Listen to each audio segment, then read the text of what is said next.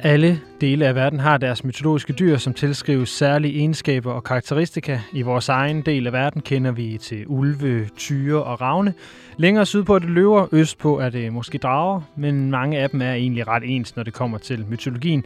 Det tager som regel det, vi kalder et animistisk udgangspunkt i de dyr, der omgiver os i naturen. I denne time af Latinamerika Live skal vi så dykke ned i et af de dyr, som er meget markant i latinamerikansk mytologi og egentlig også i naturen den dag i dag. Vi skal spørge, er jaguaren kattedyrens svar på Arnold Schwarzenegger? Hvilken rolle spillede jaguaren for de oprindelige latinamerikanske kulturer som aztekerne og mayaerne? Det er som sagt spørgsmål i denne udgave af Latinamerika Live på 24 hvor vi dykker ned i Latinamerikas mest markante dyr, både mytologisk og biologisk, nemlig jaguaren. Mit navn er Lasse Heinert, og velkommen til.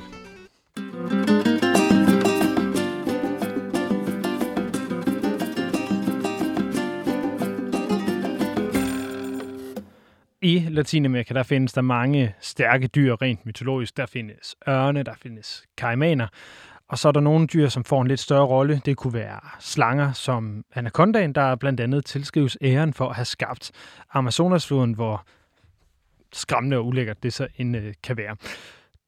Derudover så er det et dyr, som øh, hvad hedder det, kun findes i Latinamerika, som mange af os måske tænker på, når vi ser Latinamerikas natur for os. Der er farvestrålende papegøjer, der er bæltedyr, der er lamaer, der er myresluer, som er nogle af de dyr, vi alle sammen forbinder Latinamerika med. Men kongen i den del af verden, det er altså jaguaren, et kattedyr, der har sit øh, moderne navn fra indianerfolket Tupi Guarani, fra det nuværende Brasilien, de kaldte den Jaguara øh, i tidernes morgen. Det gør de muligvis stadigvæk, men det er i hvert fald der, hvor navnet for den her store kat i Amazonas, det kommer fra.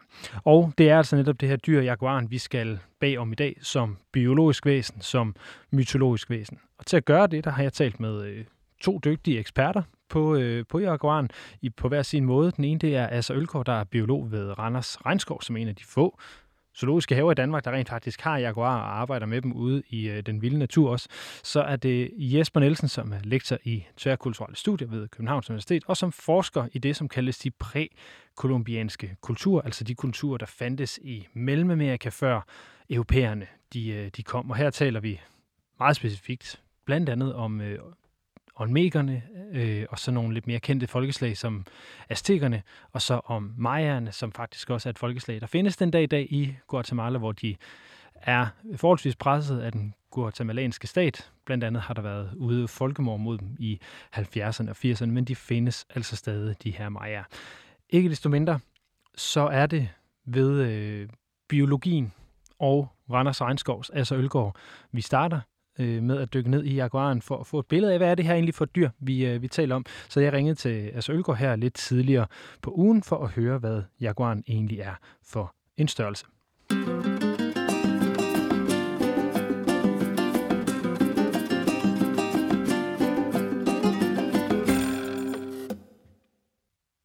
Asser Ølgaard, biolog ved øh, Randers øh, Regnskov, en af de få zoologiske haver i Danmark, der har øh, Jaguar.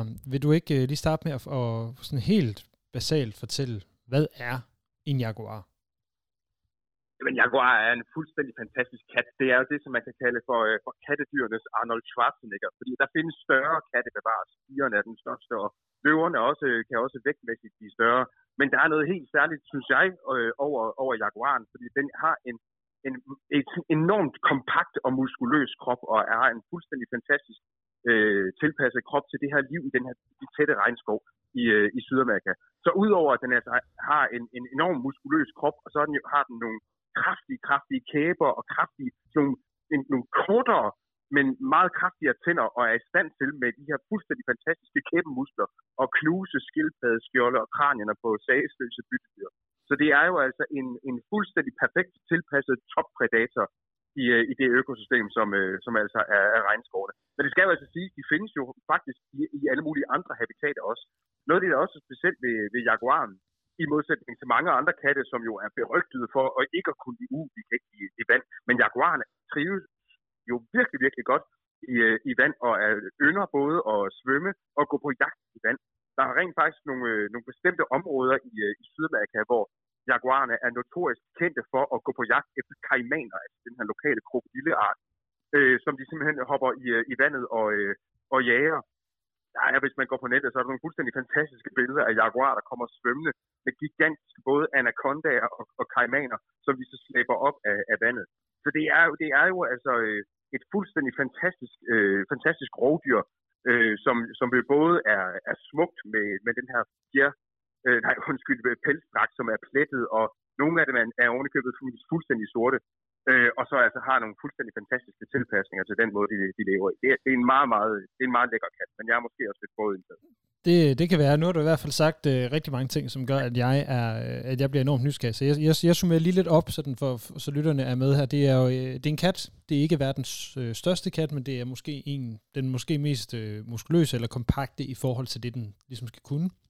Øh, den er i toppen af, hvad kan man sige, fødekæden i, øh, i, i sit leveområde, som du siger, at din udgangspunktet skal bo i regnskoven, men egentlig lever i flere habitater, øh, så adskiller den sig fra de fleste andre katte, som jeg forstår det ved, at den, som du siger, også lever i, øh, i eller ikke lever i vandet, men at den, den faktisk holder af vand.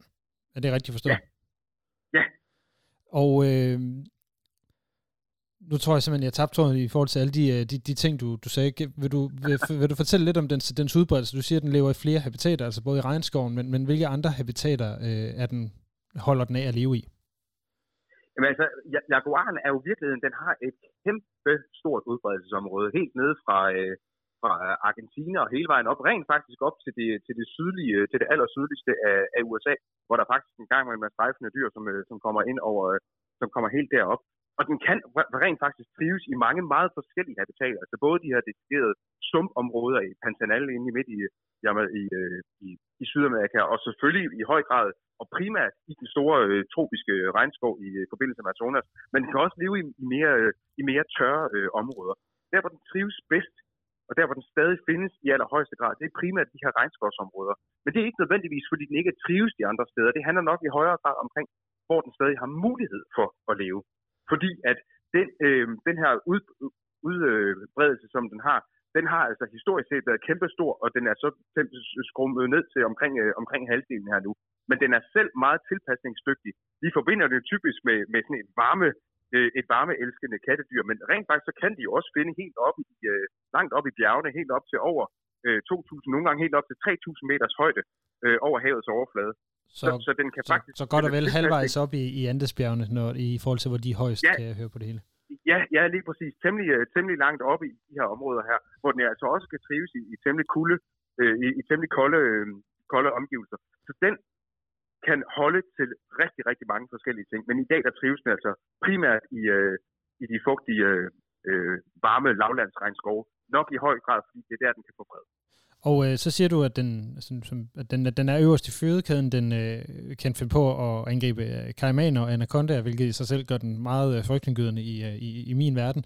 Men øh, hvilke, hvilke egenskaber har den ellers ud over de her korte tænder og meget sådan muskuløse kæber? Øh, kan du sige noget om, hvordan den, tænker jeg specifikt på, på øh, hvordan den færdes? Øh, er den, øh, du ved, mest aktiv om natten? Har, hvordan er den syn i forhold til, til netop at bevæge sig i en regnskov og, og finde byttedyr på den måde?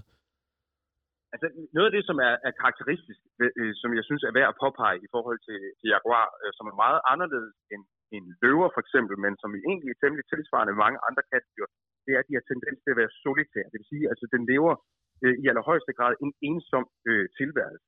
Øh, I modsætning til løver, som er temmelig sociale og lever i, øh, og lever i flok. Og det handler altså i allerhøjeste grad om, at på trods af, at der virker så frodigt og, øh, og, øh, og, og så videre og fuld af liv i, i regnskoven, så er der meget intens konkurrence om ressourcerne derude, og det vil sige, at det kan faktisk være svært at få, at få mad nok.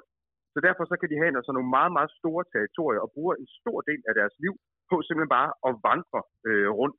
I særdeleshed hannerne, som jo udover skal have mad, ligesom hunderne selvfølgelig, så også skal, skal ud og, og, og opsøge nogle damer og, og parre sig med. Så de kan have nogle kæmpe, kæmpe, kæmpe store, øh, kæmpe, kæmpe store territorier, og bruger altså, som sagt, deres, en stor del af deres liv bare på at, at vandre.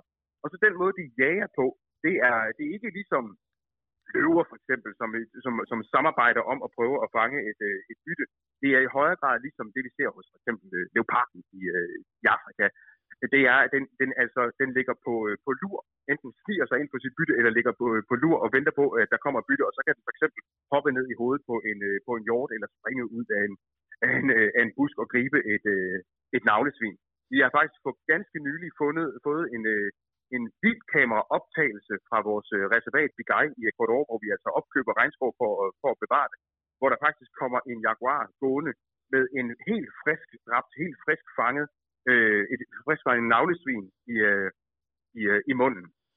Så, den... Så de er altså nogle de er meget effektive, øh, meget effektive dræber.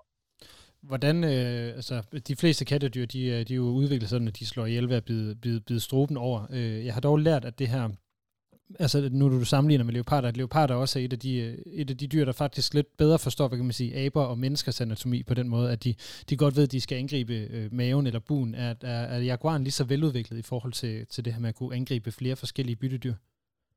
Jamen, jaguaren har det her, har det her enormt kraftige, kraftige og noget af det, som de er jo altså notorisk kendte for, det er jo, som tidligere nævnt, at simpelthen at gribe fat bare decideret om hovedet på dyr, og så simpelthen kvæse deres, øh, deres kranie. Men udover det, så er de jo altså, som katte er flest, de er bare rigtig, rigtig gode til i det hele taget at slå ihjel, og kan og bruger i høj grad også både strubebid og, og, og nakkebid.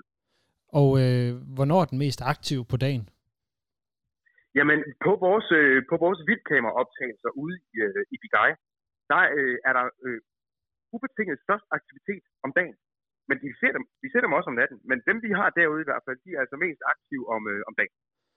Så ud, ud fra det, I ved, så er det, så er det primært et dagdyr, men, ja. men, men den kan færdes på, på alle tider. De kan, de kan færdes på alle tid, tidspunkter af, af døgnet, ja. ja. Øh, noget, der altid har fascineret mig netop omkring kattedyr, øh, det er jo netop øh, noget med det her med nattesynet. Hvor meget bedre end mennesker ser de egentlig, når de er mørkt? Åh, jeg har ikke et, øh, jeg har ikke et, et, et, et tal på det, men noget af det, som er karakteristisk ved, ved, ved kattedyr for eksempel, det er jo, at de har et, et, et refleksivt lag inde bag os i, i øjnene, som basalt set gør, at der kommer en dobbelt udnyttelse af, af lyset, og det gør dem altså bedre i stand til at, øh, at, at se i, i selv meget svagt, øh, svagt lys.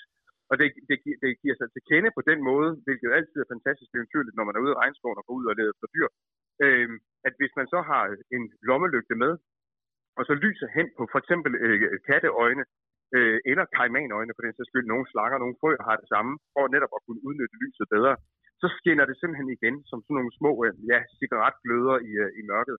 Øhm, og det gør altså, at de er i stand til i højere grad at udnytte øh, den, den sparsomme belysning, der er om, øh, om natten. Har du selv prøvet det med en, løb, med, med en uh, jaguar, ja. hedder det? Ikke en jaguar, jeg har stadig til gode. Det, det der er, vi ved, der er en meget, meget stor øh, tæthed af jaguar ude i, øh, i Big Eye. Vi, kan vi se på de her, øh, på, på de her fotobilleder her. Jeg har personligt stadig til gode at se en øh, i, øh, i levende live. Og det er simpelthen fordi, at de er jo, de er enormt, de er jo virkelig temmelig, temmelig sky. De er ikke bange for, for, øh, for mennesker som sådan, men de gider egentlig ikke rigtig at komme i kontakt med os i ret høj grad. Vores lokale koordinator, som, øh, som står for projektet dernede, har været i meget nærkontakt, altså virkelig nærkontakt med Jaguar øh, øh, flere gange og har set dem øh, både, øh, både dag og, og, og nat. Og han, altså, han, han har prøvet på et tidspunkt at lige gå væk fra stien, fordi han skulle lige ud og gå på toilet. Og så mens han basalt set sidder der med bukserne nede ved at gå på toilet, så kommer der en jaguar hen og suser til hans taske, som han, smidt, han har smidt øh, fra sig lige en, øh, en meter væk fra, hvor han sidder. Og så hilser han bare på den og siger, Ola, så går, så går, så går det ellers øh, øh, hver deres vej.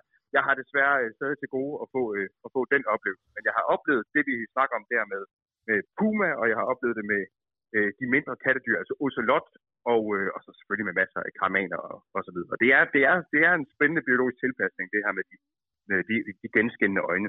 Ja, men det er den sidste ting, jeg lige vil, vil, øh, vil høre om i, i, i den her omgang, det var netop det her med, øh, med øh, kontakten med mennesker.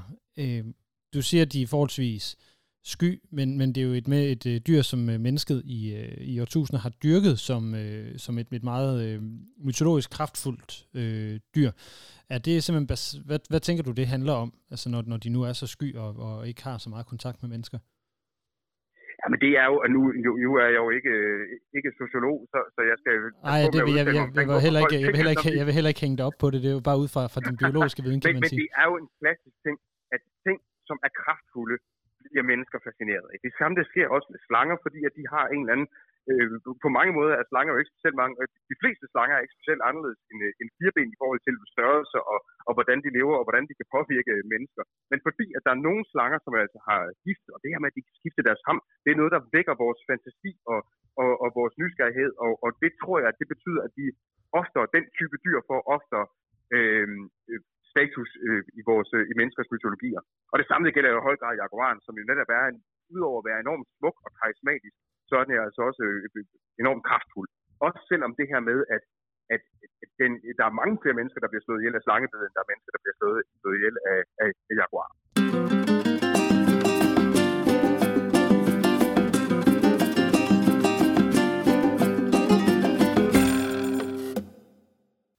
Det var altså lidt om øh, jaguaren som biologisk væsen. Nu skal vi videre til den mytologiske del, som går langt tilbage i historien. Vi skal som sagt tilbage til aztekerne, mayaerne, vi skal tale om jaguarkriger, blodritualer og en eller anden form for animisme og noget, som i virkeligheden kan minde om vores egen bronzealder, hvor solen og solens hjælpere kommer i spil.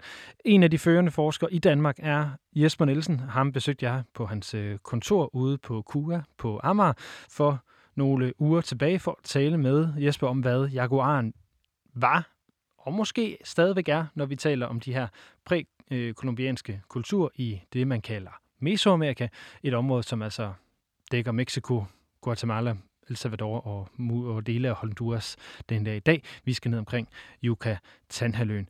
Men altså, jaguaren i mytologien, det talte jeg med Jesper Nielsen om her for et par uger siden.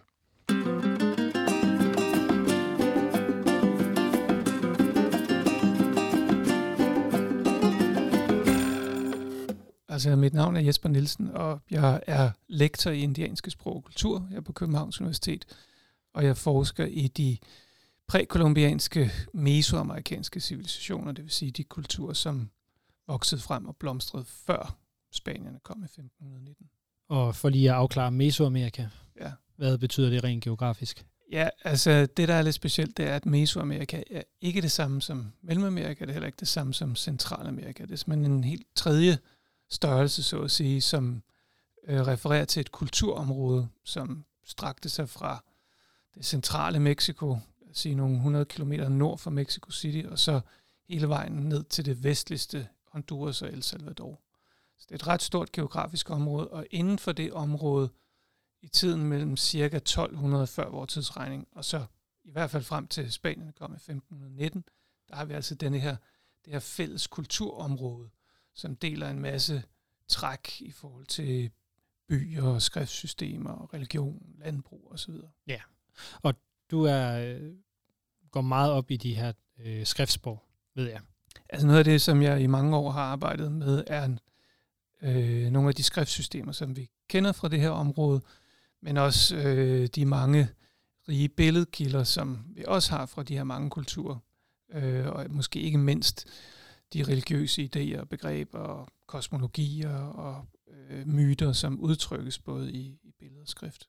Og det er jo lige præcis de ting, vi skal tale om i dag. For en af de ting, som de her mesoamerikanske kulturer, de har til fælles, det er jaguaren ja. som symbol. Ja. Øhm, kan, vi, kan man sige noget lidt overordnet om, hvad jaguaren betyder for, øh, for de her kulturer, der er i Mesoamerika, så kan vi definere dem bagefter? Ja, altså helt, helt overordnet kan man sige, at som, som øh, det største rovpattedyr øh, i det her område, så har jaguaren helt naturligt fået en særlig position eller status i de oprindelige kulturer. Øh, sådan som det er stort set alle steder på kloden, at, at det er de det er de stærke, det er de store dyr, som vi vælger at bruge som en form for kulturelle markører eller symboler, og så knytter man alle mulige ting til dem. Øh, og i, i det her område, øh, Mesoamerika, der har det altså særligt været jaguaren, men det har også været store ørne, øh, og i en vis grad også øh, slanger. Øh, så det er ligesom nogle af de de, de vigtigste dyr i mytologien. Ja, jeg kunne starte med at spørge, hvorfor er det netop slanger og ørne, der er på Mexikos ja. flag, og ikke en jaguar? Øh, ja, altså, det hænger faktisk sammen med, at øh, aztekerne har, eller aztekerne, som boede i det område, hvor, hvor Mexico City ligger i dag, øh, de havde en myte om, at de skulle bosætte sig på et sted, hvor de så en øh, ørn lande på en kaktus. Altså det var et varsel, som deres skytskud havde givet dem, og de vandrede omkring som nomader, og så pludselig så de det her. Øh, historien om, at det har, den har en slange i næbet, er faktisk noget, som er kommet til lang tid senere, øh, og ikke, ikke en del af den oprindelige historie. Nej, men sådan er det jo med myter. De ja, har det, har det, det med at blive udbygget De undervejs. udvikler sig, ja.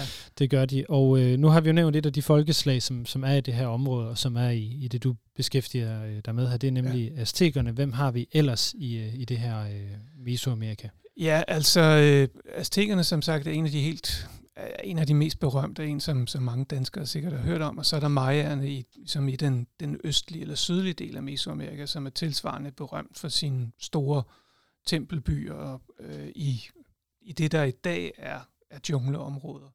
Ja, altså øhm, helt geografisk er det så Guatemala, vi taler Ja, Guatemala og Yucatan-halvøen og det sydlige Mexico.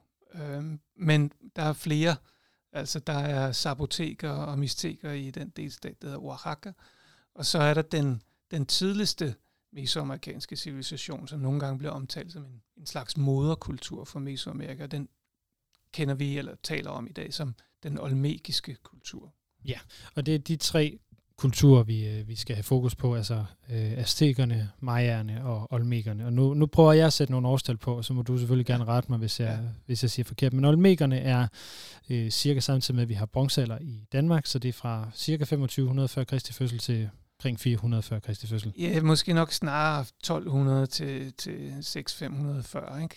Så en kort, pa- en ja. kort periode på 600 år. Ja, ja. ja. ja. Og aztekerne, øh, om, eller mayaerne er sådan de næste, der sådan er, fylder meget i det her område. Ja, man kan sige, at de faktisk mere eller altså lige nu formår arkeologer faktisk, hvad skal man sige, at skubbe Maya-civilisationens oprindelse længere og længere bagud i tid, så de næsten overlapper med olmekernes afmatning. Så altså øh, Mayaerne har vi sådan set på plads omkring 400-500 før vores tidsregning, og de er der også, da spanierne kommer. Men Maya-kulturen udvikler eller gennemgår bare en hel masse øh, opgangsperioder og øh, kollapsperioder, øh, så det er sådan en bølgegang, ikke? Og øh, aztekerne er så i den sidste del af den her prækolumbianske periode, der altså ja. slutter, da spanierne kommer omkring ja. år 1500. Ja. Så da, da spanierne kommer, har aztekerne, som vi kender dem, været, været de dominerende i det meksikanske højland i en, en 200-300 år. Og det er også derfor, formoder jeg, at det er det, som de fleste kender til. Ja, altså når vi, når vi ofte hører så meget om aztekerne, så er det fordi, det er den kultur, som spanierne havde deres første møde med øh, i den her del af verden, og derfor har vi en masse kilder og beskrivelser af, af det her voldsomme kulturmøde, hvis vi kan kalde det det. Og det tror jeg vi godt, vi kan kalde det. Så tænker jeg, vi, nemlig det er lige præcis der, vi skal starte, fordi noget af det, som man i dag kender aztekerne for, er de her såkaldte jaguar-kriger, som jeg har læst mig til hedder ocelotter, eller ja. bliver omtalt som sådan. Øhm, hvad er jaguar-krigerne for en størrelse? Altså jaguar-krigerne, kan vi, vi kan kun tale om jaguar-kriger, hvis vi samtidig taler om ørnekriger. Fordi øh, aztekerne havde øh, flere forskellige krigerordner. Men to af de mest prestigiøse, nogle af de mest professionelle krigere, trådte ind i enten ørne- eller jaguarkrigerordnen. Øh, og at det er delt op på den måde, kan spores helt tilbage til nogle oprindelsesmyter, hvor en ørn og en jaguar offrer sig selv for at få solen til at stige op på himlen og starte sit daglige cyklus. Så der er altså denne her selvopoffrelsestanke, som ligger øh, indlejret i de her krigerordner. Men samtidig er det selvfølgelig ikke tilfældigt, at de ikke repræsenterer en øh, kolibri, eller en tapir, eller en kalkun. Altså det er to stærke rovvæsener. Ikke? Altså de er, det er dem, der nedlægger de andre. Så det er selvfølgelig oplagt, altså, det kender vi også fra mange steder på, på kloden, at at mennesker søger en eller anden form for øh, styrke i at identificere sig med de her stærke rovdyr eller rovfugle. Øh, og det er præcis det, der er tilfældet her. Så af de her to ordner, så er der som sagt ørnene og, og jaguarerne, hvis vi skal sætte det sådan lidt, lidt groft op. Ja. Og øh, er, det, er det så noget med, at man så går i, i krig i klædt jaguarskin, eller?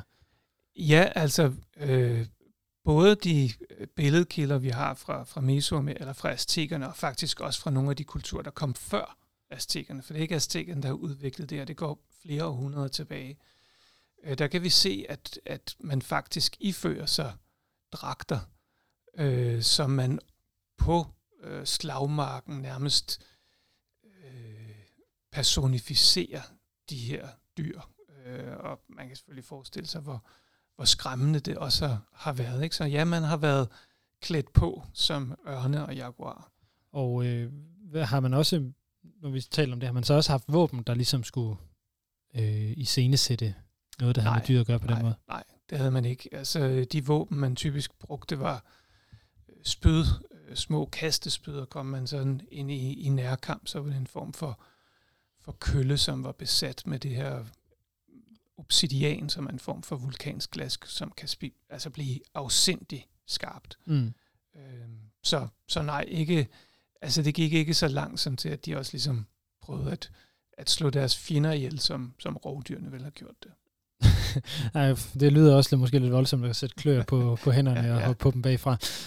Ikke desto mindre, så har der jo i Aztekeriet været øh, rygter om en eller anden form for kannibalisme, så jaguaren er vel forhold, stadigvæk forholdsvis tæt forbundet med den her blodsrige, som der også kan øh, Ja, altså, der, der pågår selvfølgelig hele tiden en diskussion om, hvordan vi skal tale om det faktum, at aztekere og andre mesoamerikanske folkeslag med jævne mellemrum øh, slog andre mennesker ihjel.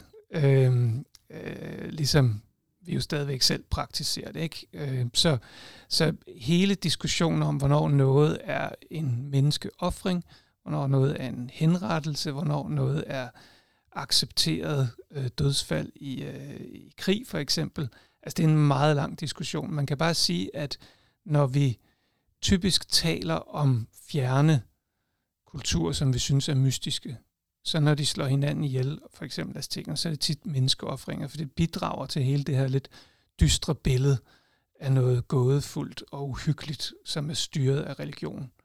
Men vi kan også vente om at sige, at øh, de øh, henrettede krigsfanger øh, med henblik på at opretholde en eller anden form for verdensorden, som var det, der gjorde, at mennesker kunne leve i verden, nemlig at solen kunne fortsætte sin gang på himlen.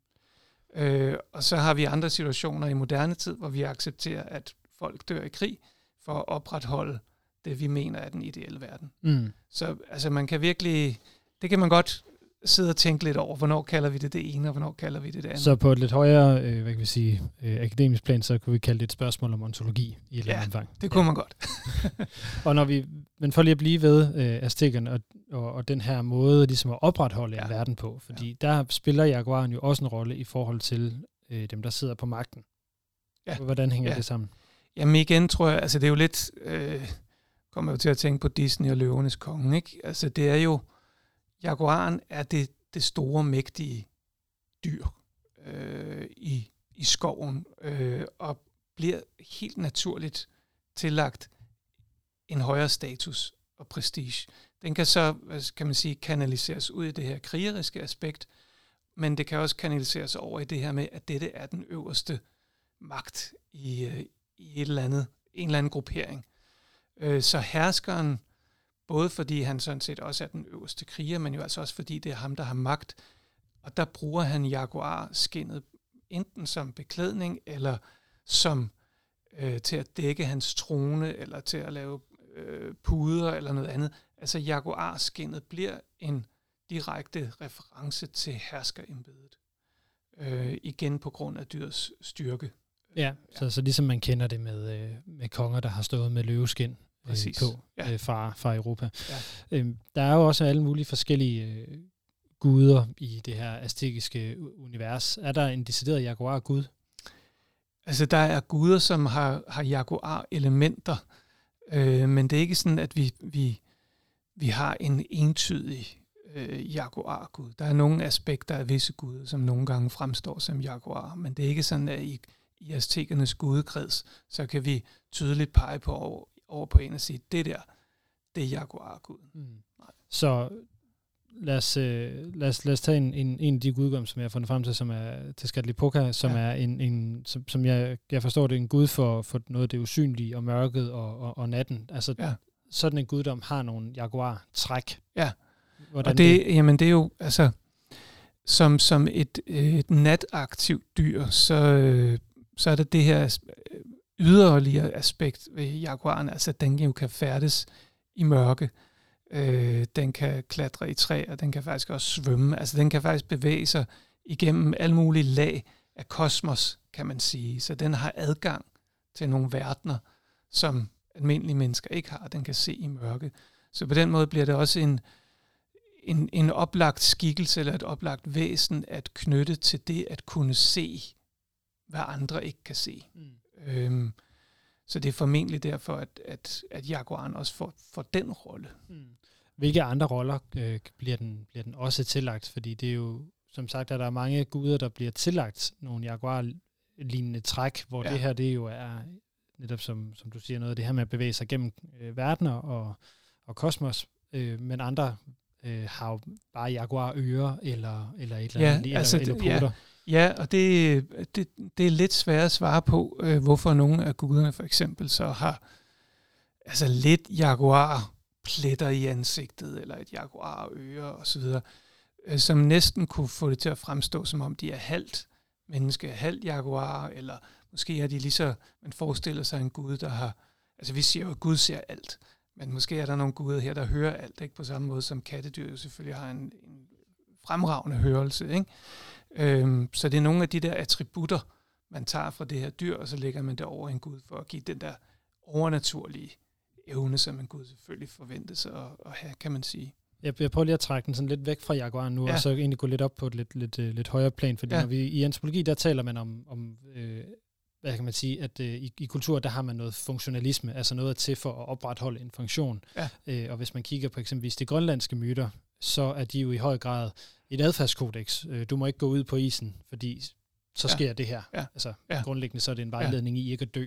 Ja. Hvordan, ja. Øh, hvordan optræder jaguaren i, i, i, i det aztekiske samfund på den måde? Altså i, i mytologien sådan øh, overordnet, øh, jeg ved ikke om man kan, det kommer også an, lidt an på ens temperament i forhold til at prøve at, at forstå myter og deres rolle i, øh, i et samfund, øh, og det har antropologer og religionshistorikere selvfølgelig altid øh, bøvlet lidt med at finde ud af. Ikke? Øhm, jeg vil sige, at, at øh, i, i de mesoamerikanske mytologier er det tydeligt, at jaguaren har en, en en meget væsentlig rolle i det, vi kan, kan kalde skabelsesmytologier og kosmologier på et, øh, på, et, på et niveau, som vi måske ikke helt forstår, men hvor vi faktisk, altså noget peger i retning af, at, at der kan have været myter, som forklarede, at mennesker faktisk var produkt af en kobling af et menneskelignende væsen og et jaguar-lignende væsen. Og det er sådan en tanke, altså udgangspunkt for klaner og så videre, som vi også kender langt op i, øh, i Nordamerika og, i, øh, og sikkert også i Inuit.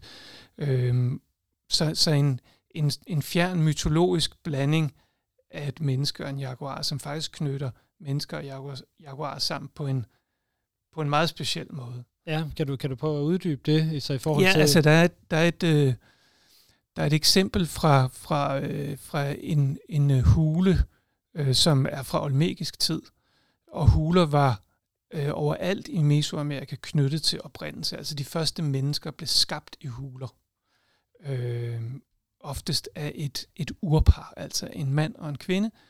Øh, men ved denne her hule er det helt specielle, at øh, et af de her bevarede vægmalerier, som altså er fra omkring 700 før vores tidsregning, der er en, øh, øh, en, øh, en jaguar og et menneske afbildet. Øh, og det ser ud som om, at manden har øh, et erigeret lem. Øh, og det er altså muligt, at det faktisk er en kvindelig jaguar. Øh, så, så måske er den her hule altså knyttet til en oprindelsesmyte. Det kan vi ikke vide med sikkerhed, men det er ret interessant. Øh, I samme område, langt inde i en hule, et bjerg, er der også øh, menneskeskikkelser, som har dele af jaguarer øh, skin på, så en har også en jaguar hale. Så igen er der indikationer af denne her, de her blandingsvæsener. Så det, det, er lige, det er lige før, det lyder som om, at mennesket ligesom er blevet udviklet fra jaguaren på en eller anden øh, måde. Ja, en eller anden interessant øh, symbiose. Ikke? Ja. Øh, og, og det er jo klart, at de olmekere eller azteker eller andre herskere, som havde adgang til at kontrollere de her rituelle rum, som huler har været, at hvis de kunne hævde, at det var her deres forfædre stammede fra, så har de altså lige så de direkte i trådet, eller har arvet magten og legitimiteten fra de her første jaguar-mennesker, så at sige. Og det er der, hvor det adskiller sig fra de øh, skabelsesmyter, vi kender i, i Europa eksempelvis. Fordi der har vi jo ikke på samme... Jo, vi har nogle øh, mærkelige blandinger med nogle mennesker og dyr, men, men ikke en decideret oprindelsesmyte, der handler om, at, at mennesker kommer ud af dyr. Nej, der, der, der er noget helt andet på spil her, kan man sige. Ikke? Øhm, men, men det vil jo forklare, hvorfor blandt andet herskerslægterne er så interesseret i at omgive sig med jaguars symbolik. Mm. Nu har vi talt lidt om aztekerne. Er der noget, du vil tilføje til dem, inden at vi, vi prøver at bevæge os lidt, lidt tilbage i tid og, og sammenligne det med nogle af de andre? Nej, altså hvis vi skal nå lidt af det andet, så kan det godt være, at vi skal, skal dykke længere ned. Ja. Mm, men så, så hvis vi prøver at trække den over til, til majerne, hvordan, ja. ads, hvordan adskiller majernes øh, jaguar-forhold sig fra aztekernes? Altså, øh, der, der, er en, der er en række punkter, hvorpå de, de er ens kan man sige, sådan helt overordnet. Det er også derfor, vi kan tale om et mesoamerikansk kulturområde. Det er jo blandt andet, fordi for eksempel azteker og mayaer deler nogle opfattelser om blandt andet jaguar og deres betydning. Så det er sådan set ikke så overraskende. Øh, men så er der bare nogle punkter, hvor vi kan, hvor vi måske ved lidt mere om øh, jaguarerne øh, i, i, øh, i Maya-området. Øh, et særligt interessant øh, eksempel, man kunne nævne, det er, at Majerne havde jo et skriftsystem, der havde aztekerne også, men Majerne havde et, som forskere har haft held og dygtighed til at tyde eller decifrere. Så nu har vi faktisk øh, muligheden for at læse tekster, som er skrevet der engang i 3, 4, 5, 600 årene, og vi har mange tekster. Og øh, noget af det, vi blandt andet kan, kan læse om, det er en, en form for øh, altså hvis, hvis vi antager, at noget af mayaernes religion på det her tidspunkt var en form for shamanisme, øh, så har vi altså her en hieroglyf, øh, som udtrykker et, et ord, som vi bedst kan oversætte til dansk som en form for ledsageånd eller skytsånd, sådan som vi også kender det fra andre shamanistiske kulturer, hvor en religiøs specialist eller shaman altså via forskellige teknikker formodes at kunne forvandle sig til et til det her, den her ledsagånd, som så kan fragte shamanen til andre verdener. Øhm, det hænger jo meget godt sammen med det, vi talte om med jaguaren lige Præcis, før. den kan simpelthen noget specielt. Øhm, og hieroglyfen her, øh, hvis jeg skal beskrive, hvordan det ser ud, så er det sådan set et stiliseret menneskeansigt. Eller rettere, den ene halvdel af hieroglyfen er et stiliseret menneskeansigt, den anden halvdel er dækket af jaguarskin. Så det er, selvom at, at den måde, man udtaler øh, lyden eller ordet her, ikke har noget med jaguar at gøre, så er det visuelle udtryk her, altså halvt menneske, halvt jaguar. Mm. Og det er ligesom på mange måder en, en, øh, en dør ind til en forståelse af, hvad de her ledsageånder var for nogen. Mm. Hvad er ordet, hvis du kan huske det? Det er wai. Wai. Ja. Og øh, at, at som er majerne som mere shamanistiske i virkeligheden end aztekerne er? Det tror jeg faktisk ikke. Altså, øh, vi har også gode øh, kilder til, til, øh, til det, man vil kalde shamanistiske ritualer i, øh, i det æstetiske område. Øh, men det har bare ikke fyldt så voldsomt meget i øh, forskningen, synes jeg. Måske fordi, at man har haft den her lidt forudindtaget idé om, at shamanisme det er noget, som hører hjemme i en bestemt type form for samfund, og ikke i den form for store øh, landbrugskultur med byer og civilisationer, som, som kendetegner Mesoamerika. Nej, men det er jo det, som der er også interessant i forhold til hvad kan man sige, mytologierne i, i Europa. Der har vi jo så har vi aldrig talt om shamanisme, når vi har talt om græsk mytologi eller romersk mytologi, eller måske har der været lidt med en vølv, hvis vi har talt nordisk mytologi, men ja. netop så har ja. vi det med at putte den her poly, polyteisme ned over, øh, ja. over alle andre øh, ja. Ja. mytologier ja. i virkeligheden. Men, men, men der er faktisk, og jeg mener, vi har ganske gode vidensbyrd om, om mange forskellige former for teknikker i Mesoamerika til at opnå den her trancelignende tilstand, mm. øh, som, som typisk er til for, ligesom at, for shamanen at træde ind i, i den anden verden. Hvis vi ser bort fra shamanerne i, i hvad man siger, majernes mytologi, øh, hvilken funktion spiller jaguaren så, som måske stadigvæk adskiller sig fra, fra aztekernes? Øh, jamen, jeg ved ikke, om der er så mange punkter, hvor, hvor, hvor, øh, hvor de adskiller sig markant. Øhm. Jeg har læst noget om, at, at, øh, at majerne ser jaguaren som øh, solens ledsager.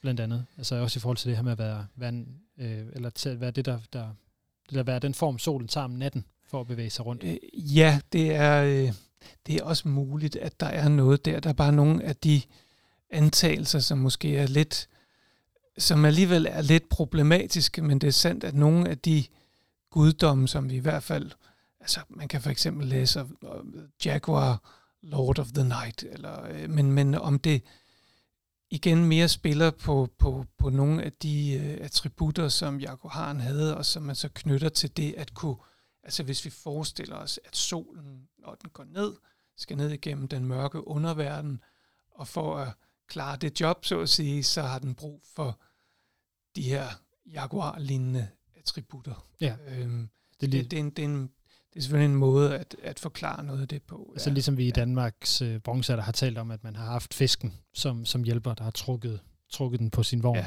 Ja. Øh, ja.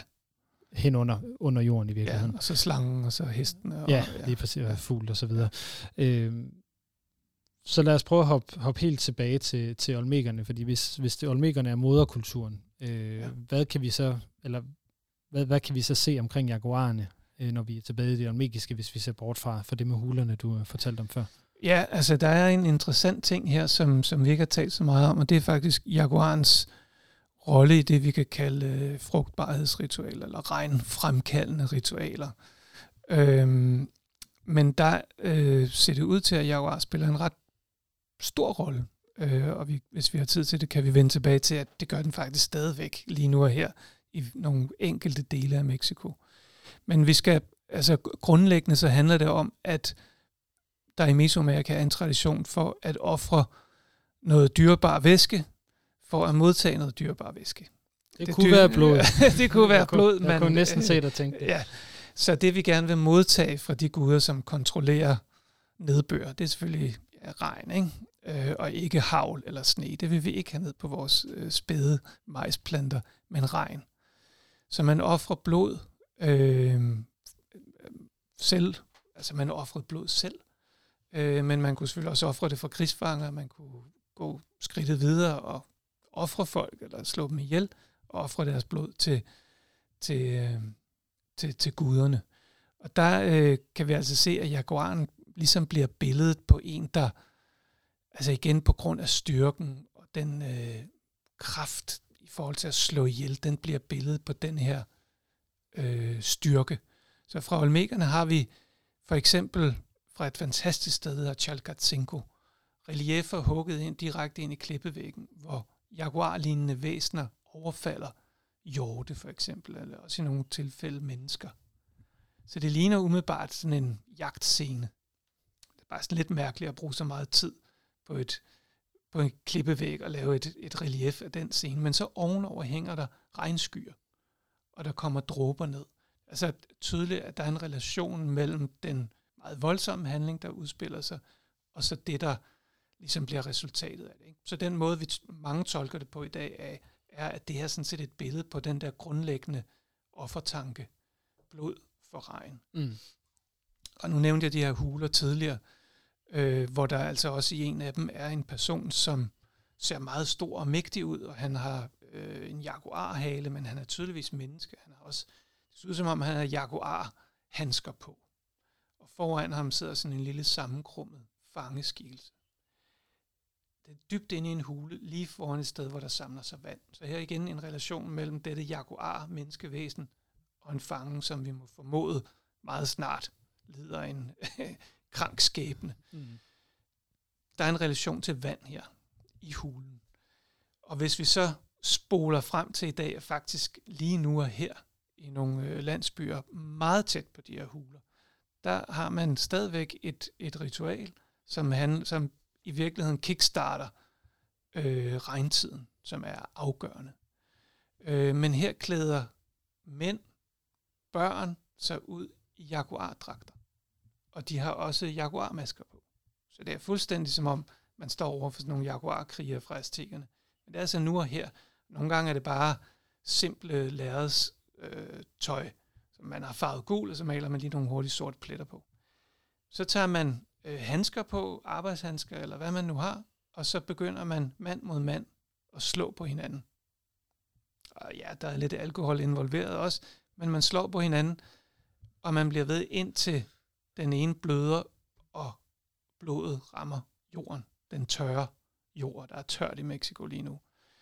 Øhm, alt det her finder sted, nogle få landsbyer, det er indlejret eller indskrevet i de lokale helgernes øh, fester, men det er timet med regntidens begyndelse, og vi kan simpelthen ikke se det som andet end en videreførelse, en eller anden form for kontinuitet fra noget, som faktisk er dokumenteret i hulemalerier 30-40 km derfra. Øh, så det, det, er ret, det er ret vildt.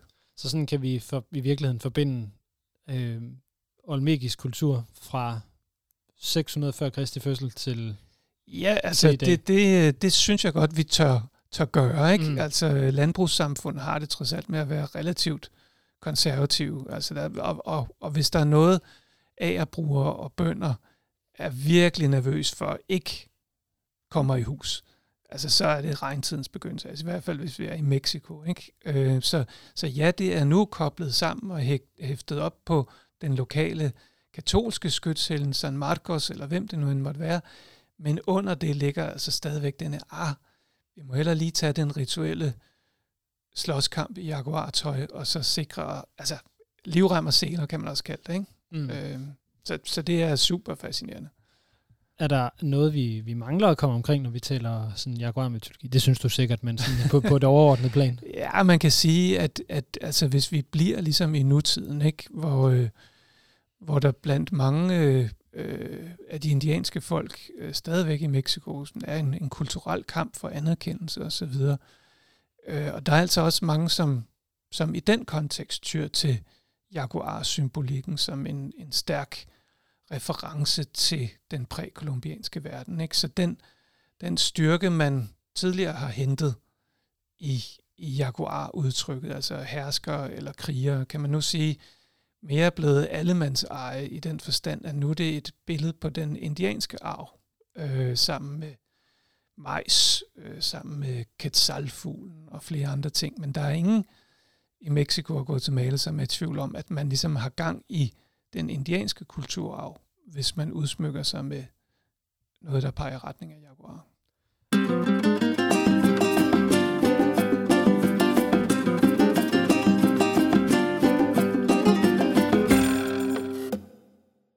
Som vi hørte, så er jaguaren i dag også et symbol på indiansk kultur og ved at blive et identitetspolitisk øh, symbol. Og det er jo egentlig heller ikke så underligt, når vi til stadighed i flere og flere af de øh, oprindelige kulturer har øh, shamaner og forholdet til naturens øh, ånder stadig spiller en ret stor rolle. Altså det er stadigvæk sådan, at man ser jaguaren som the principal other for en shaman, der skal navigere mellem den menneskelige verden og åndernes verden og de forskellige perspektiver, der findes. Jaguaren er stadig det dyr, man oftest og allerhelst forvandler sig til, på trods af, at det også er det dyr, der er farligst at øh, forvandle sig til. Men vi går tilbage til det biologiske udgangspunkt, for jaguaren er jo også et dyr i en natur, som er under forandringer, og som er på mange måder er under pres, så derfor så slutter vi den her udsendelse tilbage ved altså Ølgaard i forhold til bevaring og beskyttelse af jaguaren i dag.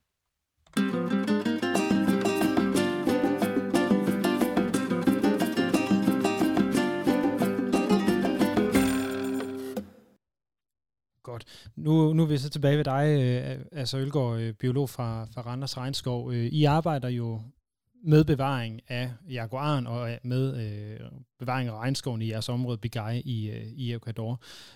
Hvad er status på jaguaren i forhold til, hvor udrydningstroet den er?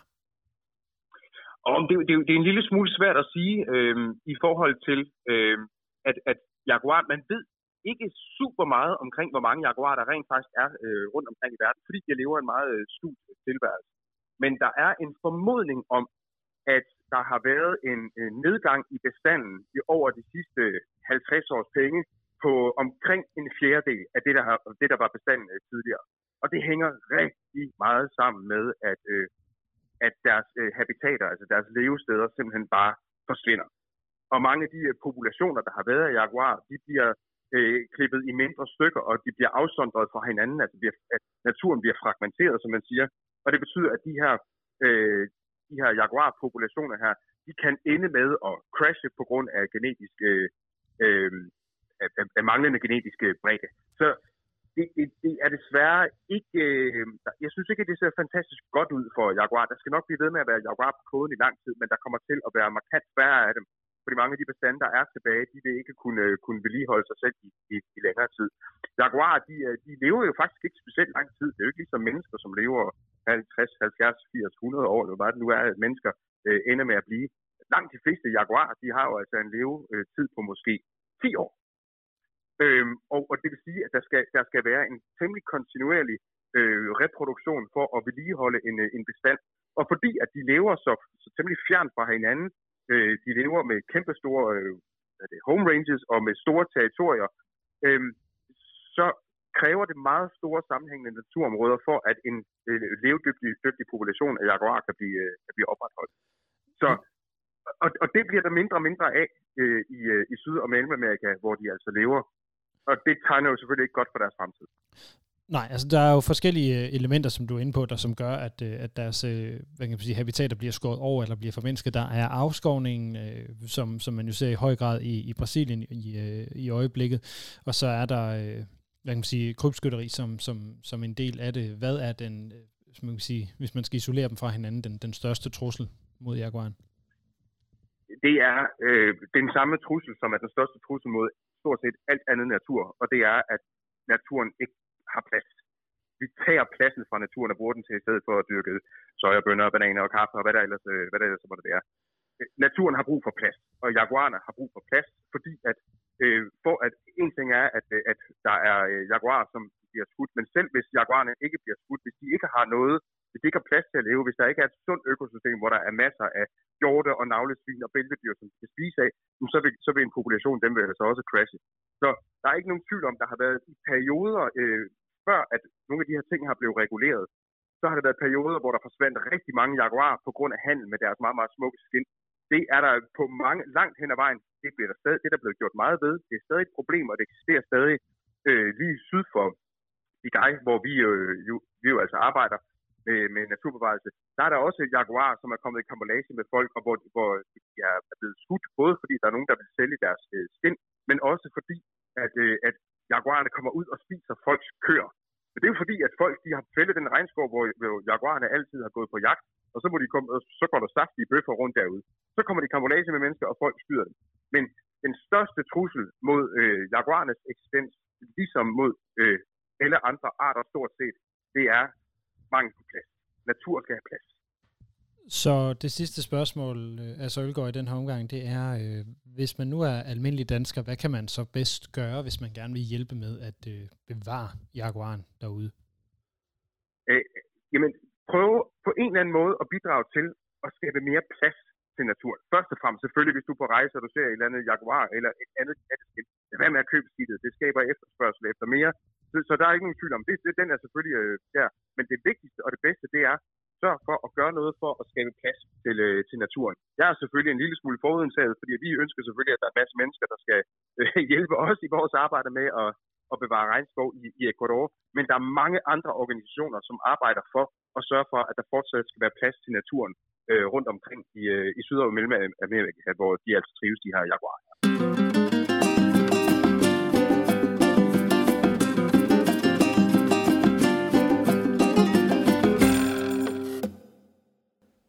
Dermed er vi nået til vejs ende for denne udgave af Latinamerika Live, denne lørdag den 9. april. Husk, at I kan finde tidligere udgave af programmet under navnet 24-7 Talent Live, der hvor du finder din øh, podcast, eller du kan tænde for radioen her igen om nogle uger, lørdag den 30. april, blandt andet når vi er tilbage med mere fokus på Latinamerika. Tusind tak til jer, der har lyttet med. Mit navn er Lasse Hegnet. På genhør.